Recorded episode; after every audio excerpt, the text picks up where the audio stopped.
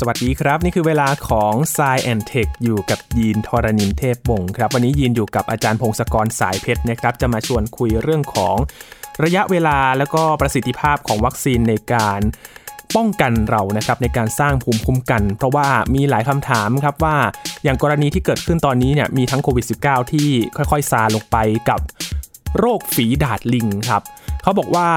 คนที่ปลูกฝีมาก่อนเนี่ยมันมีภูมิคุ้มกันหลายสิบปีเลย เพราะฉะนั้นวันนี้ก็มาตั้งข้อสงสัยกันครับว่าเอ๊ะแล้ววัคซีนแต่ละตัวเนี่ยที่มาช่วยดูแลแต่ละโรคเนี่ยมันมีระยะเวลาที่ไม่เท่ากัน เพราะอะไรกันนะครับ วันนี้มาคุยกันใน Science Tech ตอนนี้ครับ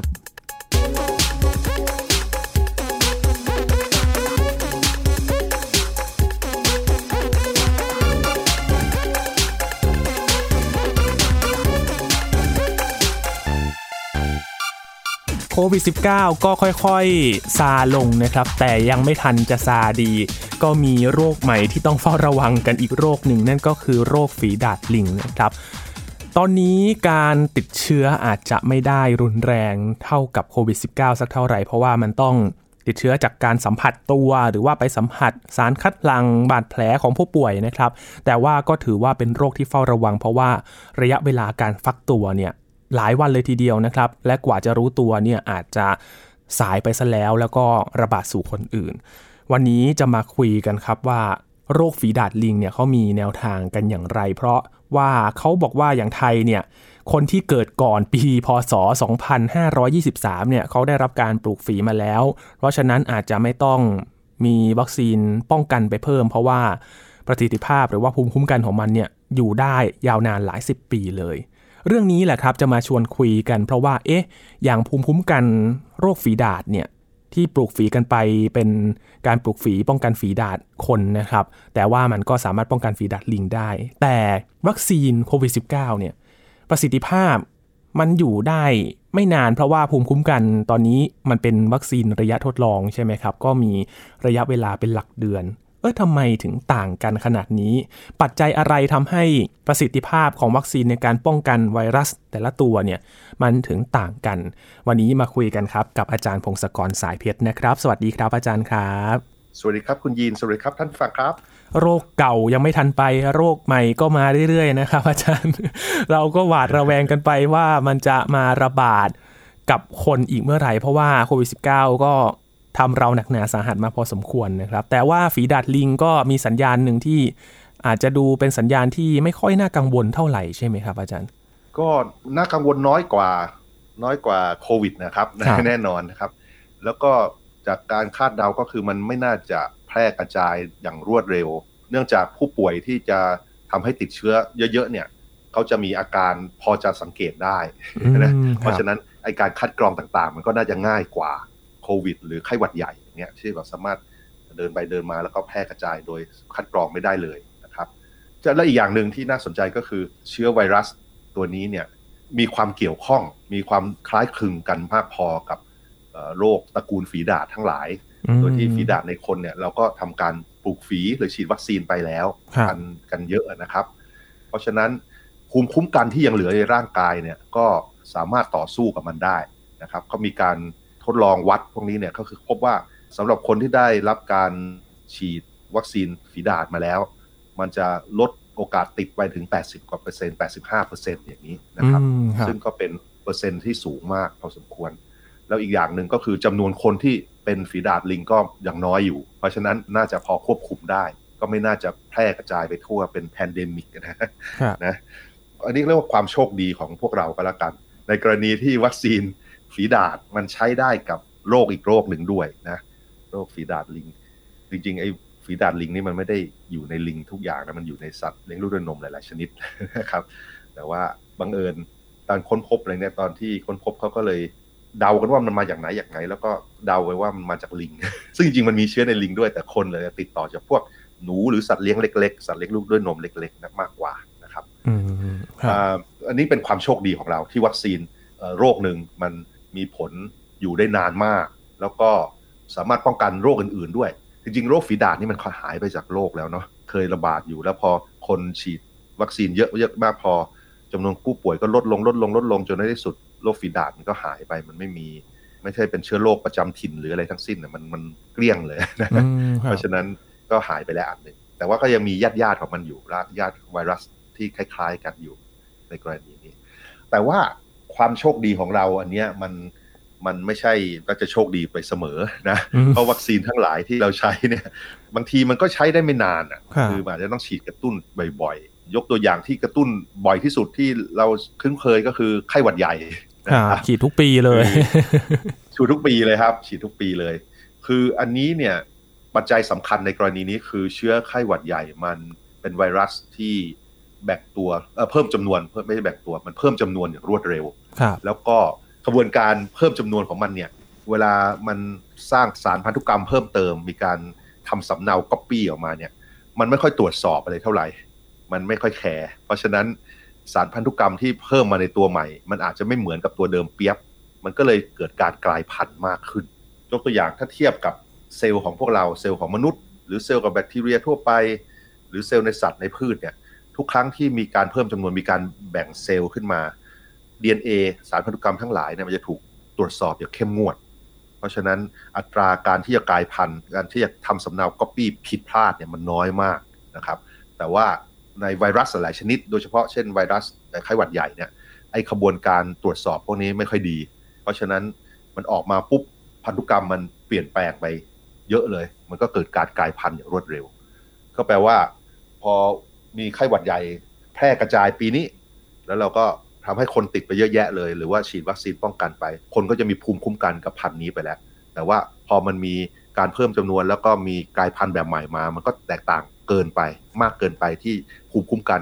ทั้งธรรมชาติและภูมิคุ้มกันที่เกิดจากการฉีดวัคซีนจะต่อสู้ได้ทัน เราก็เลยต้องกระตุ้นไปเรื่อยๆเรื่อยๆเรื่อยๆเลย อันนี้เป็นปัจจัยสำคัญ เพราะว่าตัวเชื้อโรคเองมันเปลี่ยนเร็วนะครับ แต่ว่าในหลาย ๆ โรคทั้งไวรัสหรือแบคทีเรียหรือราเนี่ยมันก็ไม่ได้ชัดเจนว่ามันมีการกลายพันธุ์อย่างรวดเร็วอะไรครับแต่ว่าคล้ายๆว่าการทำงานของร่างกายเรา มันทำงานไม่ตรงอย่างที่เราต้องการน่ะก็เลยไม่สามารถต่อสู้ได้ คือแบบอาจจะสู้ได้อยู่ตอนหลังจากฉีดหลังจากกระตุ้นวัคซีนแป๊บหนึ่งแล้วก็มันก็หายหายไปอืมพลังมันหายไปครับนะถ้าจะเข้าใจส่วนเนี้ยเข้าใจว่าภูมิคุ้มกันของเรามันทำงานยังไงแล้ว วัคซีนประเภทไหนทำให้อยู่ได้นานเนี่ย อันนี้ก็ต้องไปพูดคุยนิดหน่อยเกี่ยวกับระบบภูมิคุ้มกันนะครับ เพราะว่าจริง ๆ มันเป็นระบบที่ซับซ้อนมาก ระบบภูมิคุ้มกันเนี่ย มีส่วนประกอบเยอะแยะไปหมด มีเซลล์ที่เกี่ยวข้องเป็นสิบเป็นร้อยแบบ อย่างน้อยที่ที่เรารู้จัก ส่วนที่เราไม่รู้จักก็อาจจะมีอีกเยอะนะครับ คาดว่าระบบภูมิคุ้มกันเนี่ยเป็นระบบทางชีววิทยาที่ซับซ้อนที่สุดรองจากสมองของมนุษย์เลยล่ะอืมนะ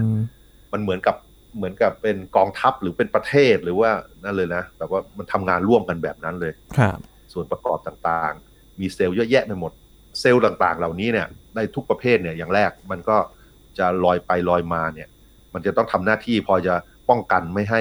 สิ่งแปลกปลอมหรือเชื้อโรคต่างๆ เนี่ยเข้ามาเพิ่มจำนวนในร่างกายได้ แล้วไอ้เซลล์เหล่านี้มันรู้ได้ยังไงว่ามันมีเชื้อโรคเข้ามาใช่ไหม มันไม่มีตาอย่างเงี้ยอืมมันจะรับรู้สัญญาณอะไรต่างๆ ก็คือการสัมผัสของมันครับคือเซลล์พวกเนี้ยที่ผิวของมัน จะมีคล้ายๆ มีตัวรับหรือเขาเรียกว่า receptor ติดอยู่ receptor ก็มีหน้าตาหลาย ๆ แบบคล้ายๆว่ามันลอยไปลอยมาเนี่ย ถ้าเกิดมีสารเคมีต่างๆ มาแตะที่ receptor ที่ตัวรับเนี่ย ถ้าเกิดมันเฉพาะเจาะจงมันเข้ากันได้ มันก็จะจับกันไว้เลย แล้วก็มีการส่งสัญญาณว่าโอเค เจอไอ้ตัวนี้แล้วนะ เจอสารเคมีประเภทนี้ เจอสารเคมีประเภทนั้น ถ้าพอจับปุ๊บมันก็จะมีปฏิกิริยาต่างๆ กันไป อาจจะทำงานต่างๆ กัน เช่น สมมุติไปจับชิ้นส่วนของไวรัสได้ มันอาจจะไปเปิดสวิตช์ในเซลล์ให้ส่งสัญญาณเรียกชาวบ้านมา เรียกระบบภูมิคุ้มกันอื่นๆ เข้ามาช่วยด้วยช่วยด้วยมาช่วยกันกัดประมาณอย่างนี้ หรือว่าบางทีมันเดินไปเดินมาไปเจอเซลล์ในร่างกายปกติ เช่นแบบว่าไปเจอกับเซลล์ของหลอดเลือดของเราเนี้ยถ้าเกิดมันทำงานถูกต้องมันก็จะไม่ทำอะไรก็ปล่อยแล้วก็ไปทำมันอย่างอื่น คือถ้าเกิดมันทำงานผิดพลาดแล้วมันก็สามารถจะทำลายเซลล์ในร่างกายของเราเองก็ได้ อันนั้นก็จะเป็นโรคพวกภูมิคุ้มกันทำลายตัวเองอะนะ autoimmune system ทั้งหลาย แต่ว่าถ้ามันทำงานปกติก็คือมันจะไม่แคร์กับเซลล์ประเภทเดียวกัน ที่ควรจะอยู่ในร่างกาย แต่ว่าถ้าไปเจอสิ่งแปลกปลอมเชื้อโรคต่างๆ ที่ไม่ควรมาอยู่ในร่างกายเนี่ย มันจะเริ่มส่งสัญญาณ แล้วก็อาจจะระดมพลเรียกเซลล์ต่างๆ มาต่อสู้เลยนะครับ คือเซลล์ในระบบภูมิคุ้มกันเนี่ยมันก็มี 2 ส่วนใหญ่ๆ แบ่งเป็น 2 กลุ่มก็แล้วกันแบ่งเป็น 2 กลุ่มความจริงมันมีเยอะมาก แต่ว่าเป็นกลุ่มใหญ่ๆ ก็แบบเรียกว่าภูมิคุ้มกันโดยกำเนิดภูมิคุ้มกันโดยกำเนิดเนี่ย มันมากับเราแต่ต้นเลย แล้วมันก็มันมันจะรู้จักเซลล์ มันจะมีตัวรับที่ผิวของมัน แล้วก็รู้ว่าพวกไหนเป็นพวกเดียวกัน และพวกไหนคือพวกเชื้อโรคแล้วถ้ามีอะไรก็ตามที่ มันคิดว่าเป็นเชื้อโรคนะมันจะเข้าไปต่อสู้เลยนะแล้วก็มีอีกกลุ่มหนึ่งกลุ่มใหญ่ ๆ ก็คือแบบภูมิคุ้มกันแบบจำเพาะ ถ้าเกิดมันมีเชื้อโรคใหม่ ๆ ขึ้นมาที่ไม่รู้จักมีสิ่งแบบปลอมใหม่ ๆ เข้ามา มีรา มีไวรัส มีแบคทีเรียต่างๆเข้ามา ระบบภูมิคุ้มกันเราสามารถเรียนรู้ แล้วก็รู้จักสิ่งใหม่ ๆ ได้ด้วย เพราะฉะนั้นไอ้สองส่วนนี้มันจะทำงานร่วมกัน โดยที่โดยปกติเนี่ยภูมิคุ้มกันโดยกำเนิดมันจะทำงานเป็น background อยู่ตลอดเวลาอยู่แล้ว ถ้าเกิดมีอะไร เข้าไปผ่านผิวหนังเข้าไปได้ปุ๊บมันจะส่งเซลล์ต่างๆเข้ามาเช่นเซลล์อันแรกเนี่ยเขาเรียกว่าเซลล์ยักษ์เขาเรียก macrophage ตัวใหญ่มากเลย ใหญ่กว่าเซลล์ปกติหลายเท่า แต่ตัวนี้มันจะคอยกินเลย เจอสิ่งแปลกปลอมปุ๊บมันจับกิน จับกิน จับกินจับ มันจะยืดแขนไปเหมือนคล้ายๆอัมบิบ้าครับแล้วก็ดึงเข้ามาแล้วก็ย่อยย่อยย่อยนะมันกินแบคทีเรียกินไวรัสกินรา หรือแม้แต่หมึกที่เราไปสักต่างๆหมึกหมึกสีดำเนี่ยที่เราไปสักที่ผิวของเราเนี่ย สักพักจะเห็นว่ามันเลือนเลือนไปใช่ไหมครับไอ้ที่รอยสักมันเลือนไปได้นี่ก็เพราะเซลล์เหล่านี้มากินหมึกนั่นเองแล้วก็มีเซลล์อีกประเภทหนึ่งที่อาจจะไม่ได้เป็นตัวใหญ่ๆแล้วมากิน แต่ว่ามันปล่อยสารพิษทั้งหลายเข้ามาทำลายแบคทีเรีย ซึ่งเซลล์พวกนี้เขาเรียก neutrophil neutrophil แล้วลอยมาแล้วปล่อยสารพิษปูปูปูปูพรมเลย ซึ่งไอสารพิษเหล่านี้บางทีมันก็ทำลายเซลล์ร่างกายของเราด้วย ก็นั่นแหละหลาย ๆ ครั้งที่เราติดเชื้ออะไรต่างๆ เราไม่ได้ตายจาก เชื้อโรคบางทีเราตายจากผลกระทบจากภูมิคุ้มกันของเราเนี่ยที่มันทำงานเกินเหตุนะแล้วก็อาจจะมีสิ่งต่างๆ เพิ่มเติมอีก มีเขาเรียก complement system ต่างๆ ที่มาช่วยกันมาทำงานเป็นแบ็กกราวด์ตลอดเวลาเป็นเกราะป้องกัน แล้วถ้าปกติถ้าเกิดแค่ระบบนี้มันทำงานพอแล้วมันฆ่าไปได้ทำลายสิ่งแปลกปลอมไปได้ มันก็จะไม่มีอะไรเพิ่มเติม แต่ว่าถ้าเกิดมันเป็นสิ่งแปลกปลอมประหลาดประหลาดใหม่ ๆ เช่น ไวรัสที่เพิ่งกลายพันธุ์เข้ามา แบคทีเรียที่ไม่เคยเจอมาก่อน เข้ามาปุ๊บเนี่ย มันก็จะมีการระบบเรียนรู้ อันนี้คือระบบไอ้ภูมิคุ้มกันจำเพาะนี่แหละ มันจะมีเซลล์ที่แบบว่าไปจับกับสิ่งแปลกปลอม ย่อยเป็นชิ้นเล็กๆนะเอาชิ้นเล็ก ๆ เหล่านี้ติดไปกับผิวเซลล์ และเซลล์นี้ก็ลอยไปตามระบบน้ำเหลืองเข้าไป ไปส่งสัญญาณไปสอนเซลล์อื่นๆต่อ มันยังก็แบบเป็นโรงเรียนเลยเห็นไหมคล้ายๆไปเอาตัวอย่างมาสอนคนอื่น มันไปหาเซลล์ที่รู้จักชิ้นส่วนของสิ่งแปลกปลอมเหล่านี้ โดยที่ไอ้ระบบ ระบบเซลล์ที่รู้จักสิ่งแปลกปลอมเนี่ยมันจะมีร่างกายเราจะสร้างเตรียมไว้เป็นพันล้านแบบเลย มันก็ไปทดลองลองต่อกันว่ารู้จักไหมรู้จักไหมรู้จักไหมรู้จักไหมพอเจอตัวที่รู้จักเนี่ยไอตัวที่รู้จักมันจะแบ่งตัวเป็นพันเลย แล้วก็ส่งกำลังไปต่อสู้กับไอสิ่งแปลกปลอมตัวนั้น ส่วนที่แบ่งตัวแล้วไปต่อสู้เพิ่มเติมเนี่ยเขาเรียกว่า T เซลล์ T เซลล์ก็มีหลายจำพวกมากนะแล้วก็ T เซลล์บางส่วนก็จะไปพูดคุยกับ B เซลล์ B เซลล์นี่จะเป็นตัวผลิต สารเคมีผลิตเขาเรียกแอนติบอดีออกมาแอนติบอดีคือโปรตีนที่จะว่าจะไปต่อสู้ไปจับกับสิ่งแปลกปลอมเฉพาะตัวนี้ได้ ไอ้ระบบเนี้ยคือตอนแรกเรามีภูมิคุ้มกันโดยกำเนิดไปต่อสู้เนี่ยล่วงหน้า ถ้าวันสองวันยังไม่สำเร็จเนี่ยก็จะมีการเสริมกำลังโดยระบบภูมิคุ้มกันจำเพาะที่มี T เซลล์มี B เซลล์ปล่อยแอนติบอดีมาช่วยมันก็ใช้เวลาประมาณสัปดาห์หนึ่งที่แบบจะสู้กันเต็มที่เลยเนี่ย คือในสัปดาห์หนึ่งถ้าเกิดร่างกายของเราชนะเนี่ย เดี๋ยวโรคมันก็จะหายไป แต่ถ้าไม่ชนะเราก็จะตายได้ คือ เพราะฉะนั้น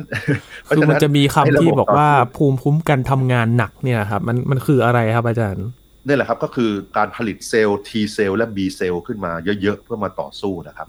นะมันก็จะปล่อยปล่อยสารเคมีต่อสู้กันเหมือนสงครามเลยอะระเบิดโยนระเบิดใส่กัน สู้สุดใจไหมครับอันนี้ สู้สุดใจใช่ใช่ คือถ้ามันมันชนะคือจำนวนมันเยอะกว่า แล้วก็ฆ่าพวกสิ่งแปลกปลอมได้มันก็จะรอดไปครับ ร่างกายเราก็จะอยู่ต่อได้ แต่ว่าหลาย ๆ ครั้งมันก็ไม่สำเร็จแล้วก็ตายติดเชื้อตาย การแพทย์สมัยปัจจุบันนี้ก็คือแบบคล้าย ๆ บางทีเราก็ช่วยส่งสารเคมีไปช่วยมันอะแต่เคมีไปช่วยฆ่าสิ่งแปลกปลอมไปช่วยทำลายสิ่งแปลกปลอม เพื่อให้ลดจำนวนผู้บุกรุกให้มันน้อยกว่า ระบบภูมิคุ้มกันเราภูมิคุ้มกันเราได้ชนะได้นะแต่ว่าอันนี้แค่แค่ส่วนต่อสู้ พอสู้เสร็จสำเร็จสมมุติสำเร็จ มันจะมีบางส่วนเก็บไว้ มีการจำไว้ คือเราจะเอา T เซลล์และ B เซลล์บางตัวเนี่ยที่รู้จักเชื้อโรคประเภทนี้มันจะลอย ส่วนใหญ่มันจะฆ่าตัวเองฆ่าทำลายตัวเองไปหมดเพื่อรีไซเคิลแต่ว่าจะมีบางส่วนลอยไปลอยมาในร่างกายเราไอ้เซลล์เหล่านี้มีหลายประเภท บางตัวมันก็อยู่เป็นปีบบางตัวก็อยู่แบบไปสอนตัวอื่นเพิ่มในไขกระดูกเพิ่มอะไรเงี้ยให้ไขกระดูกผลิตอะไรบางอย่างออกมาตลอดเวลาไอ้พวกนั้นก็สามารถ อยู่กับเราได้เป็น 10 ปีได้ แต่บางตัวมันก็ลอยไปลอยมาอยู่แค่ไม่กี่เดือนแล้วมันก็ตายหายไปนี่แหละ กรณีพวกนี้แหละคือเรายังไม่ค่อยชัวร์ว่าทำยังไงจะให้มันอยู่ได้นานๆมากๆนะการที่ว่าภูมิคุ้มกันจะอยู่ได้ต่อไปนานๆเนี่ยมันขึ้นกับพวกนี้ พวกที่ว่า T เซลและ B เซลหลังจากเคยต่อสู้กับเชื้อโรคแล้ว มันอยู่ได้อีกนานเท่าไหร่นะครับ นี่คือการติดเชื้อคือมีสิ่งแปลกปลอมเข้ามา แต่ว่าจริง ๆ ก็คือที่เราคุยเนี่ยคือเราคุยว่าเรื่องวัคซีนใช่ไหมวัคซีนเนี่ยมันคือการจำลองการติดเชื้อนั่นเอง คือจำลองเอาชิ้นส่วนต่างๆ ของเชื้อโรคนะแม้แต่สารพิษของเชื้อโรคจำลองแล้วใส่เข้าไปในร่างกายของเรา แล้วเพื่อไปกระตุ้นให้ภูมิคุ้มกันมันเข้ามาต่อสู้ด้วยนะเพราะว่าไอการส่งชิ้นส่วนที่หน้าตาคล้ายๆเชื้อโรคเข้าไปเนี่ยมันเป็นการคล้ายๆการฝึกฝึกให้ภูมิคุ้มกันรู้จักให้ T เซลและ B เซล ถูกผลิตขึ้นมา แล้วไปรู้จักกับหน้าตาแบบนี้ให้มาต่อสู้แบบนี้นะปัญหามันก็คืออยังไงไอ้ขั้นตอนเหล่านี้มันสรุปมากเลยนะ จริง ๆ แล้วมันสามารถเขียนเป็นหนังสือเป็นพันหน้าได้ แล้วก็ยังเป็นความรู้ที่ยังเพิ่มเติมทุกปี มีการวิจัยเพิ่มเติมทุกปีให้ระบบภูมิคุ้มกันเราเนี่ย แต่ว่าถ้าสรุปคร่าวๆเป็นแบบนี้เนี่ย มันก็มีส่วนต่างๆที่เราพอจะเดาได้ว่ามันเกี่ยวข้องกับการทำงานของวัคซีนอย่างไรนะครับ การที่วัคซีนจะได้ผลนานๆ ขึ้นกับอะไรบ้างเนี่ย มันขึ้นกับหลาย ๆ ปัจจัยมากมาย อาจจะเป็นร้อยแบบเลย แต่ว่าแบบหลักๆ เนี่ย ก็อย่างแรกก็คือที่พูดไปตอนต้นก็คือ เชื้อโรคมันเปลี่ยนแปลงเร็วแค่ไหนครับแล้วอีกส่วนหนึ่งก็คือร่างกายของเราจำเชื้อโรคได้นานแค่ไหนนะหรือว่าถ้าเกิดเราสอนร่างกายของเราโดยการฉีดวัคซีน วัคซีนตัวที่เราฉีดเข้าไปเนี่ย มันสอนได้ตรงกับเชื้อโรคแค่ไหนเพ ราะจริง ๆ วัคซีนไม่ใช่ตัวเชื้อโรคเอง มันเป็นมันเป็นอะไรนะสิ่งที่คล้ายๆ เชื้อโรคหรือแม้แต่เชื้อโรคที่อ่อนแอลงหรือตายแล้ว ไม่ใช่ตัวที่เราต้องการสู้จริง ๆ เราต้องการทำการฝึกก่อน ไอ้ส่วนนี้แหละ นักวิทยาศาสตร์ยังไม่สามารถฟันธงได้ว่าจะเอาอยัางไงดีนะ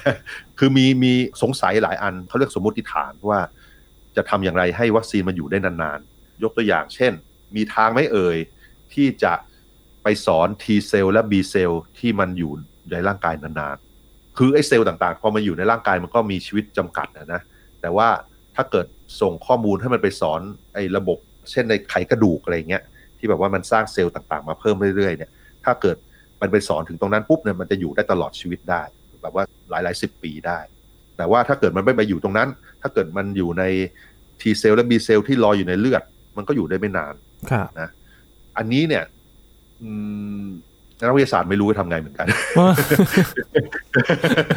สปอยเลอร์ คือทำไม่สำเร็จเอางี้ดีกว่ายังทำไม่สำเร็จ แต่ว่าคือเขาสนใจตรงนี้ไงเขาพยายามไปแก้ปัญหาตรงนี้ทํำยังไงดีทํำยังไงดีทํำยังไงดี ก็เราก็ต้องรอดูต่อไปนะว่า จะพบหรือเปล่าพบวิธีไหมนะครับ มันมีร่องรอยหลาย ๆ อันที่น่าสนใจนะครับ ยกตัวอย่างเอาโควิด นี่แหละโควิด ตอนแรกเราก็มีวัคซีนเชื้อตายใช่ไหม วัคซีนเชื้อตายก็คือใช้ไวรัสทั้งตัวแล้วก็ทำลายให้ไวรัสไม่ทำงาน แล้วก็ฉีดเข้าไปในร่างกายของเรา อันนี้มันก็ได้ผลพอสมควร แล้วก็ถ้าเกิดไม่มีวิธีอื่น เราก็จะคิดว่าเป็นวิธีที่ใช้ได้ดีพอสมควรทีเดียวนะครับ แต่ว่าข้อเสียของมันก็คือพอไวรัสมันกลายพันธุ์อย่างรวดเร็วเงี้ยพอมันกลายพันธุ์มากเกินไปปุ๊บความสามารถของวัคซีนก็ลดลงนะหรือว่าอีกการหนึ่งคือวัคซีนที่ ออกแบบมาให้ไปสร้างให้ร่างกายเราสร้างโปรตีนหนามที่คุมไวรัส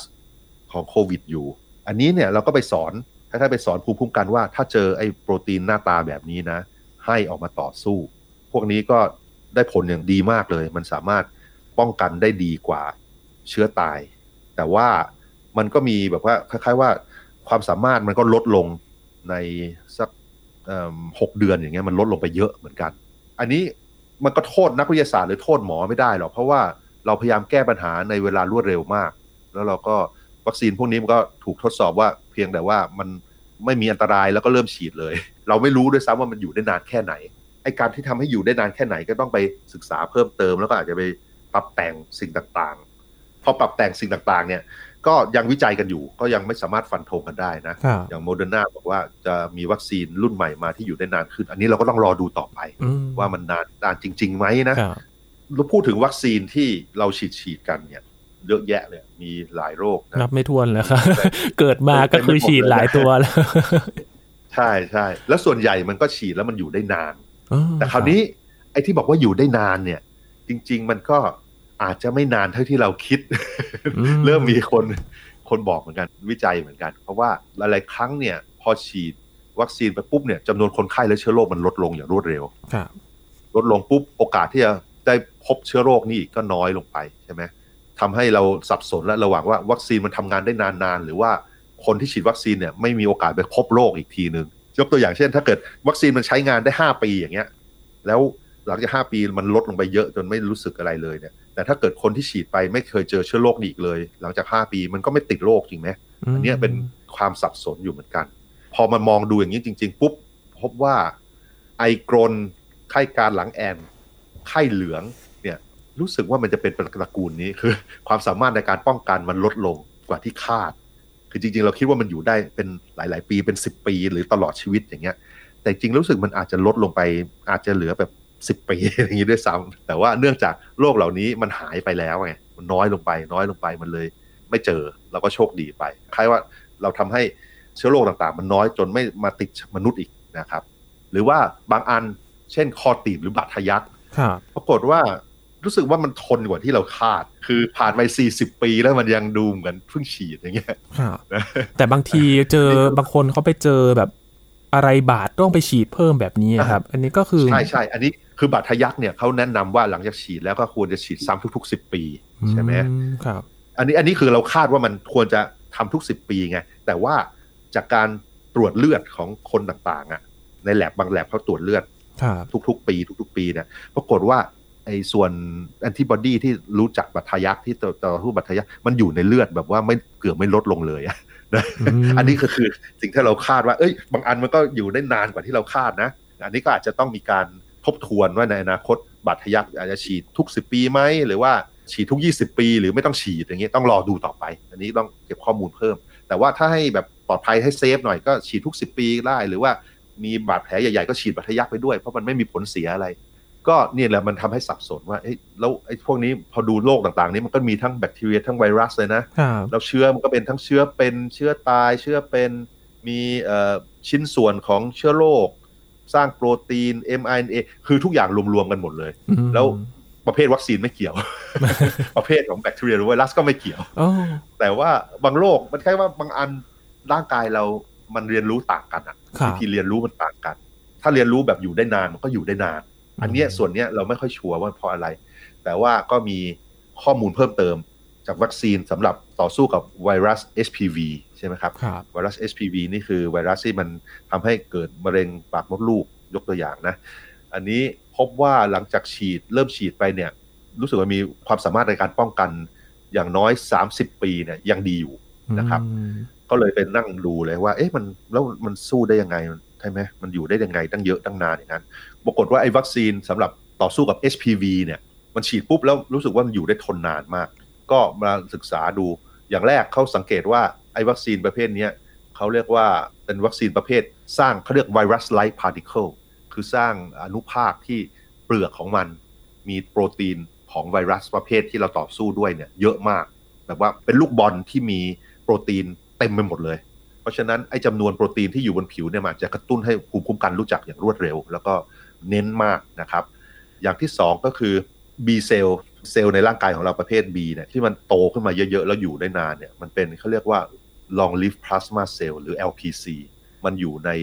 ไขกระดูกเนี่ยแหละมันไปสอนแล้วมันก็ไปอยู่ในไขกระดูกเพราะฉะนั้นมันก็เลยถูกสร้างมาเรื่อยๆเรื่อ